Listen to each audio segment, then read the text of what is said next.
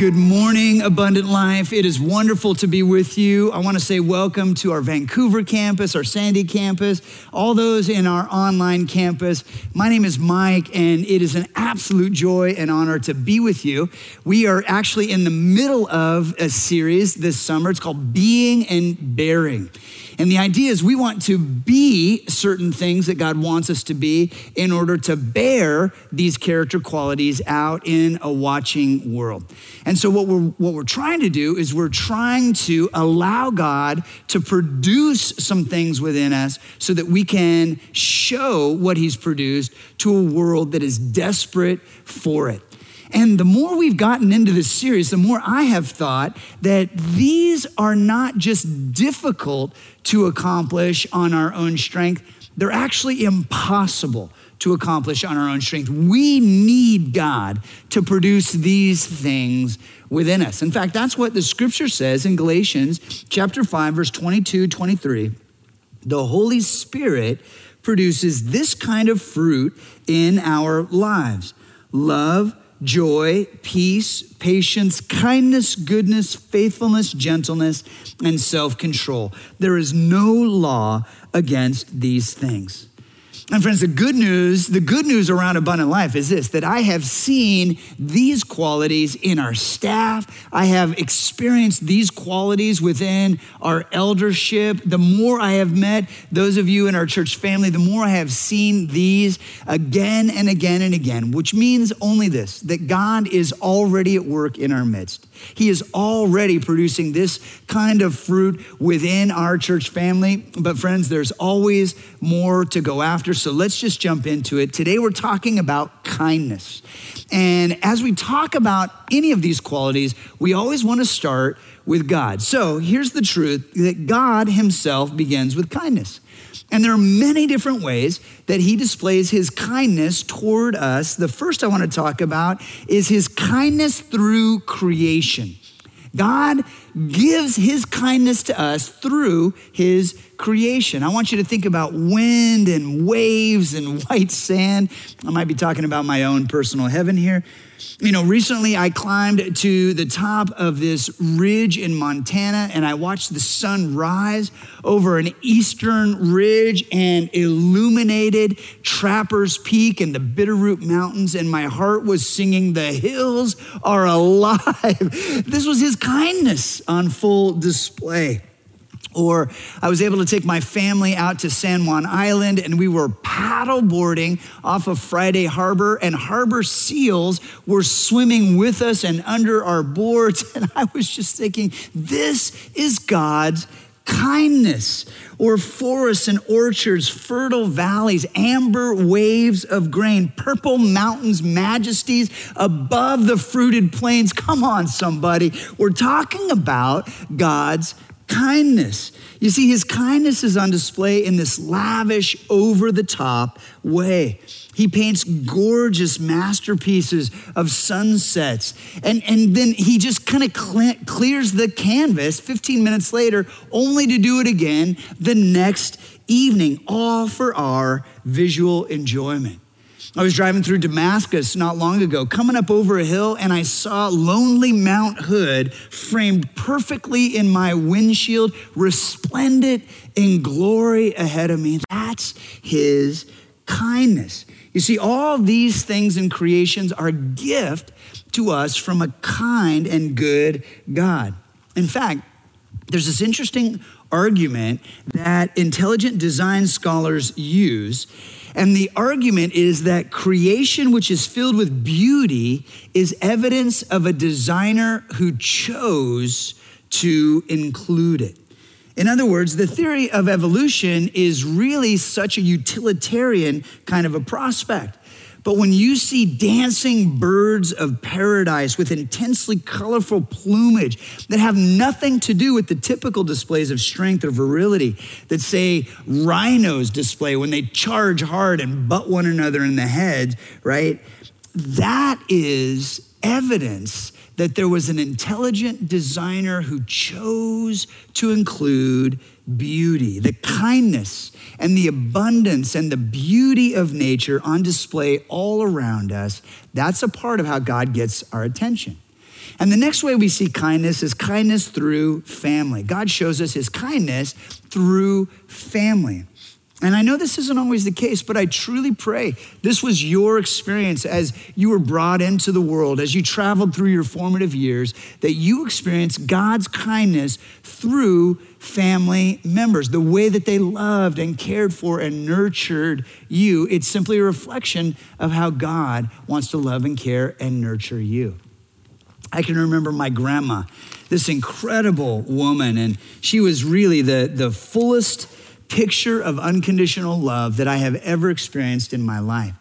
And when she would tuck me in bed at night, we'd be visiting, and, and she would kind of rub my scalp and she'd kind of scratch my, my head as, as I was going to sleep. And she'd sing these little sweet songs of uh, lullabies and, and little dits, ditties from, you know, the 1920s. And, and it was just such a beautiful experience. She was such a wonderful woman, and, and God's kindness was on display through her.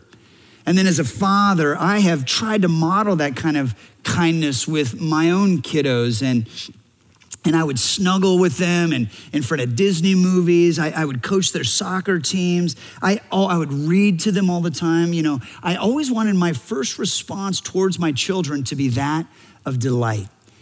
And I remember, you know, I always do my soul care early in the morning. And I remember one time when my son Caleb was only three years old. And I was down in my office, and, and, it's kind of a carpeted area. So I was, I was laying on my stomach. I had my journal out, my Bible was there, my cup of coffee. I was just spending time with the Lord. And I hear the little padding of pajamaed feet come down the hallway. And I was really quiet. I didn't say anything. And my son Caleb comes into the room and he sees me lying on, on the carpet and he then proceeds to lay down on my back. So he's laying on his back.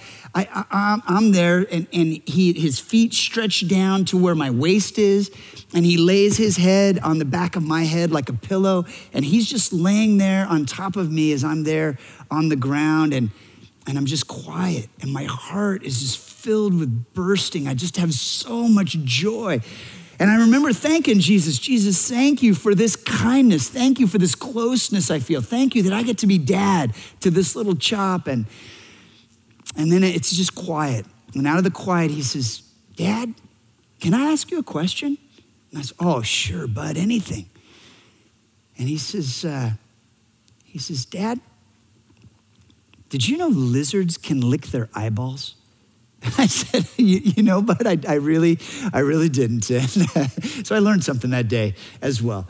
But the point is, is that God shows his kindness through moments like that. And in my life, 10,000 more moments like that, that his kindness is on display through creation. His kindness is on display through family. His kindness is also on display through blessing or through enjoyment. You see, if you've ever had a delicious meal, if you've ever enjoyed an evening with laughter with your friends, if you eh, eh, have snuggled with your spouse, this maybe it's just you simply feel good inside your own skin. This is why I love summer season so much, is because you jump into an icy river and then you get out and you let the sun dry your skin as you're sitting on the rocks and you just feel so good to be alive that's God's kindness toward you. Now, in all these things, we've been talking about a theological concept, and the concept is called common grace. It's so beautiful. It doesn't mean universalism, that everyone gets into heaven no matter what they believe or how horribly they behave. It simply means that God's love God's goodness, God's kindness, His richness, His gifts are poured out over the whole earth for all people everywhere. And it's His kindness that brings us to a knowledge of His grace. It's His kindness that woos us, that changes us. You see, this is all part of God's plan, and there is a plan. And that's the next truth that kindness has a purpose. His kindness actually has a purpose, and the purpose of his kindness is to lead us to repentance. See, the scripture says it this way in Romans 2 4. Don't you see how wonderfully kind, tolerant, and patient God is with you? Does this mean nothing to you? Can't you see that his kindness is intended to turn you from your sin? So, what that means is that there's a transformative quality to it. His kindness changes us, it has that kind of power. And there's this example of it, and it's from a book and a movie and a musical called Les Miserables. And the context of the story is the main character, Jean Valjean, he's a hardened criminal. And he's bitter and he's angry because he spent 19 years in jail for stealing a loaf of bread. Now he's been released, but he's impoverished. He's traveling from town to town. He's, he's been beaten. He's been harassed by, by the local authorities. And, and a kind priest takes him in and uh, serves him a delicious meal, offers him a place to sleep. And that's where we find this scene unfolding. It's a scene in which God has an appointment with Valjean. Go ahead and watch this.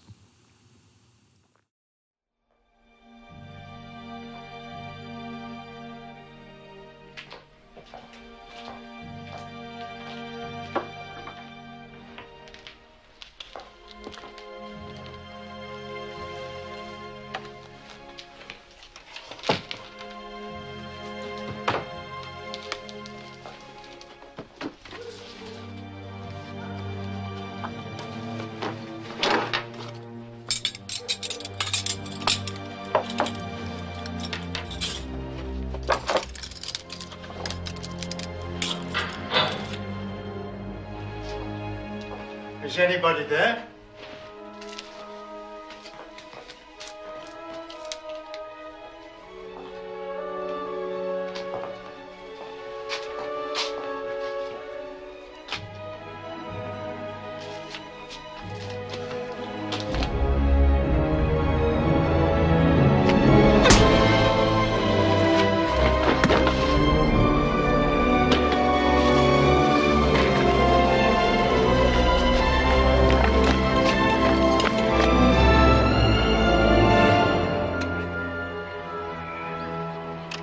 So we'll use wooden spoons. I don't want to hear anything more about it. I'm sorry to disturb you, You Caught him. but I had my eye on this man. Oh, and Thank God. I'm very angry with you, Jean Valjean. what happened to your eye, Monseigneur? Didn't he tell you he was our guest last night? Oh, yes.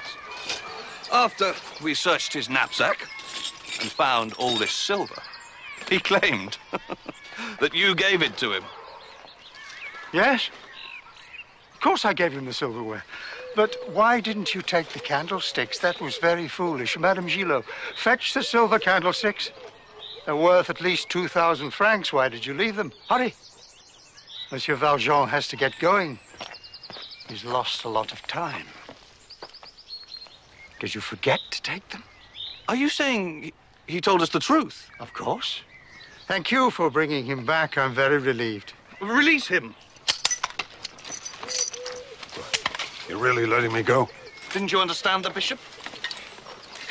Madame Gillot, offer these men some wine. They must be thirsty. Thank you.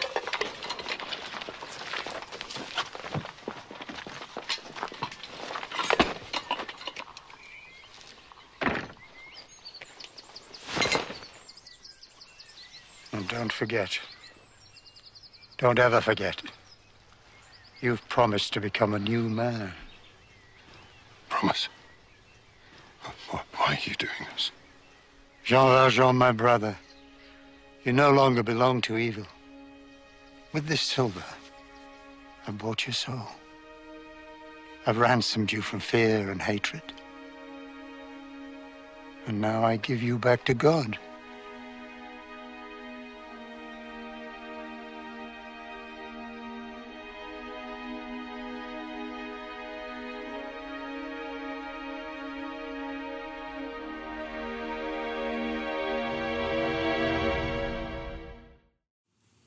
And from there, you see that Valjean is undone.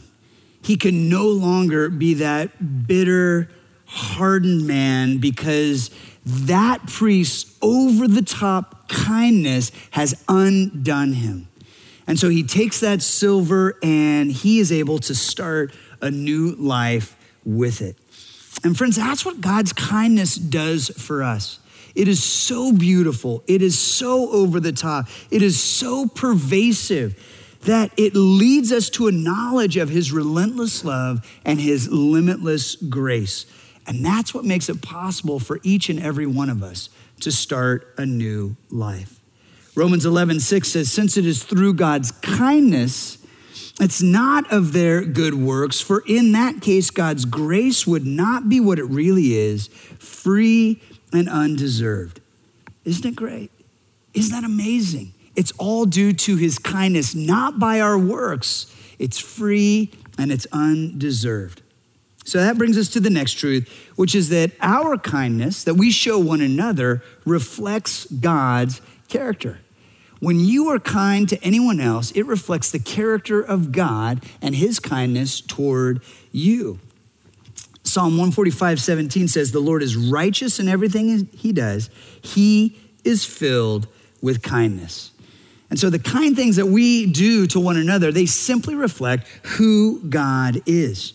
And you know, David models this. You might remember David had a best friend named Jonathan, and Jonathan was King Saul's son. And on the same day, in battle, both King Saul and Jonathan are killed. And so then after that, David becomes king. And a little while later, David is making all things right in his kingdom. And he asked this question. He says, or one day, David asked, Is anyone in Saul's family still alive? Anyone to whom I can show kindness for Jonathan's sake? You see, because David loves Jonathan, he wants to make sure that if there's anyone left in his family, David wants to show kindness to that person. And there is somebody left. It's Jonathan's son, Mephibosheth. Mephibosheth. You might want to say that fast five times. Mephibosheth. His name is Mephibosheth. Anyway, it's a great story because Mephibosheth can't walk. And so David, he invites him to eat from his table. And he, he brings him in and cares for him, provides for him, and restores his fortunes. Well, friends, that's God's character. See, God wants us to be kind like that, not for Jonathan's sake, but rather for God's sake. Not because we love a friend like David loved Jonathan, but because we love God more than anything else. And that's why in Ephesians 4:32 the apostle Paul says, "Instead be kind to each other, tenderhearted, forgiving one another just as God through Christ has forgiven you."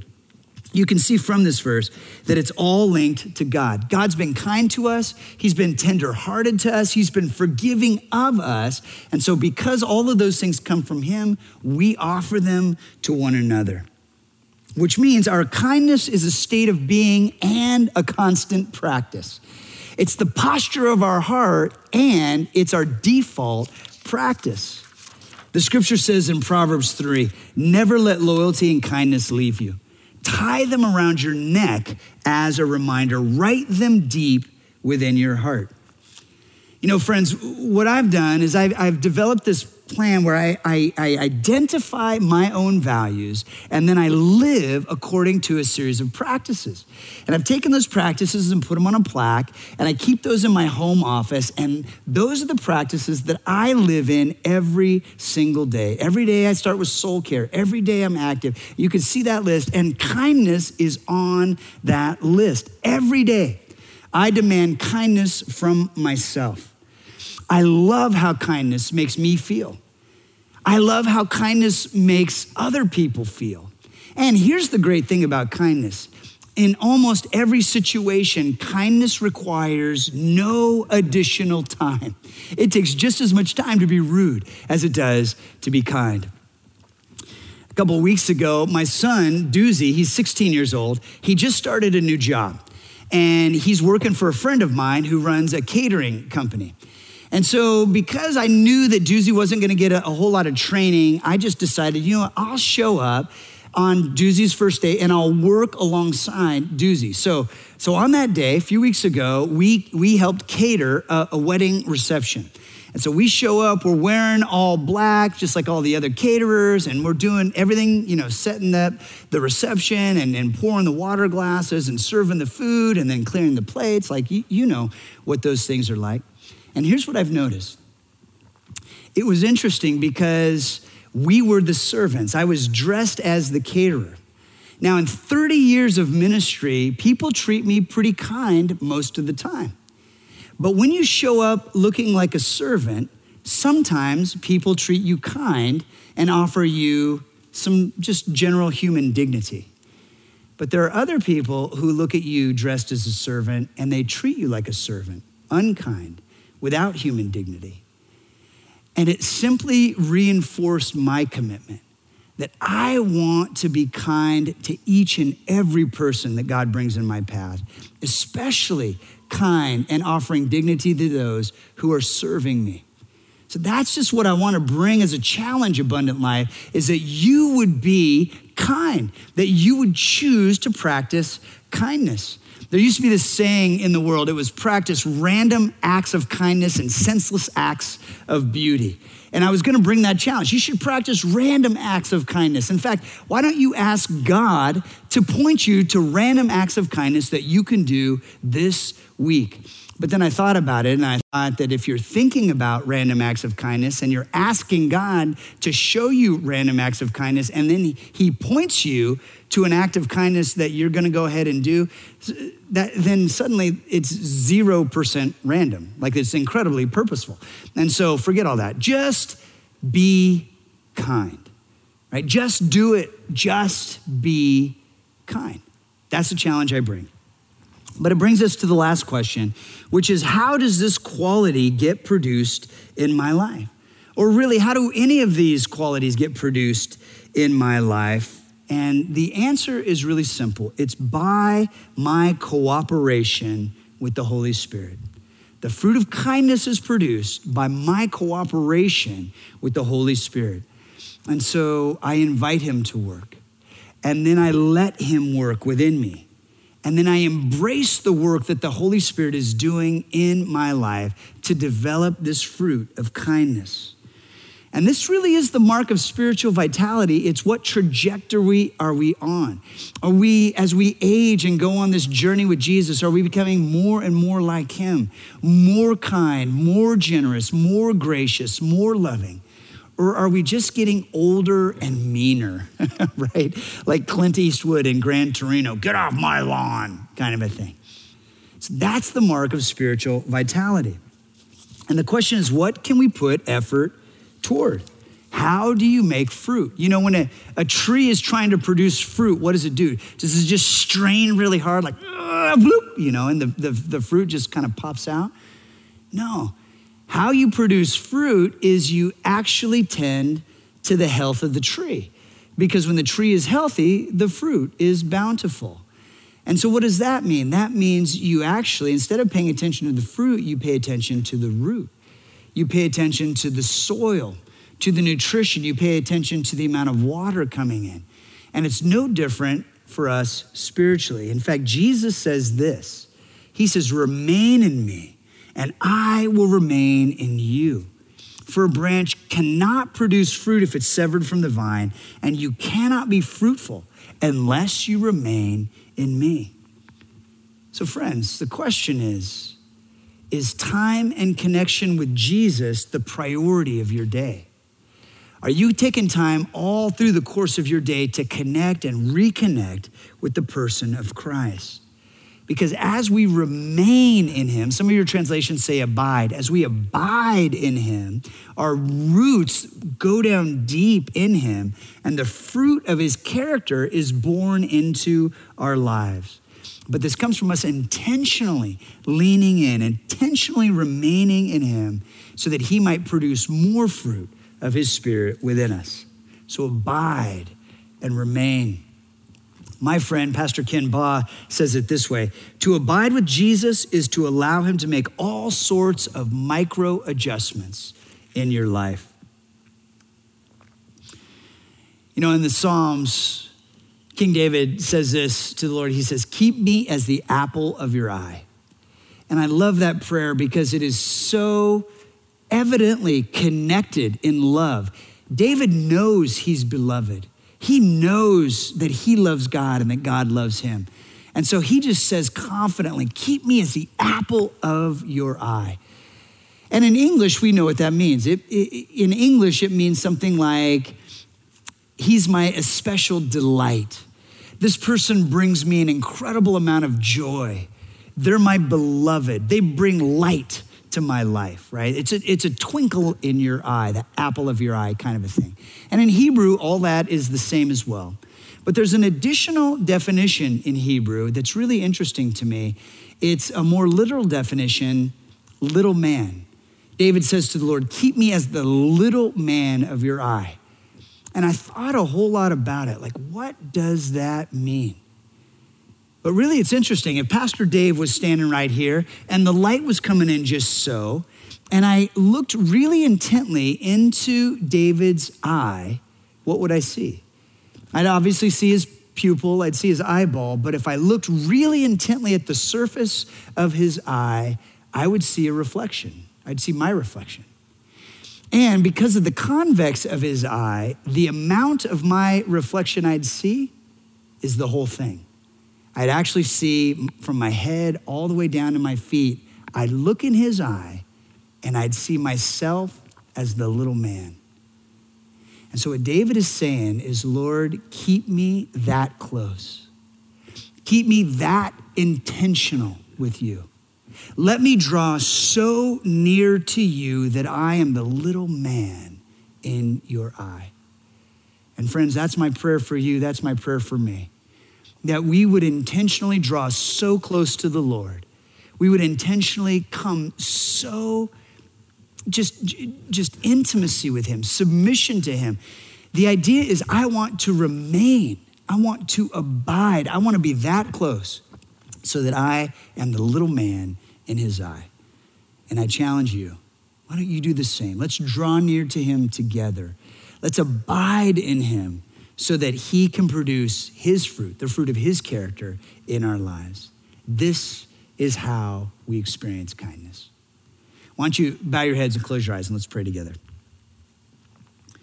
Jesus, we want to just acknowledge that you are the one who has poured your kindness out all over this world all over this country, all over our families, all over our lives. And we just want to say thank you. It's your kindness that is transformative. It's your kindness that gets our attention. It's your kindness that, that woos us and draws us and allows us to be changed forever. Because it's by your kindness that we are introduced to your love, that we experience your grace. And so we are infinitely thankful for it. And now, Lord Jesus, we ask that you would do your work within each of us. Holy Spirit, come and produce your fruit inside of our lives. We want to be kind and we want to bear kindness into this world. And we know we cannot do it on our own strength. We need you. So, Holy Spirit, come. We submit to you. We ask that you would do your work and we embrace your work in our lives because we want your character to not only be within us, but to be evident to all those in a watching world. We love you and we pray all these things in the name of Jesus Christ, our Lord and our Savior. Amen.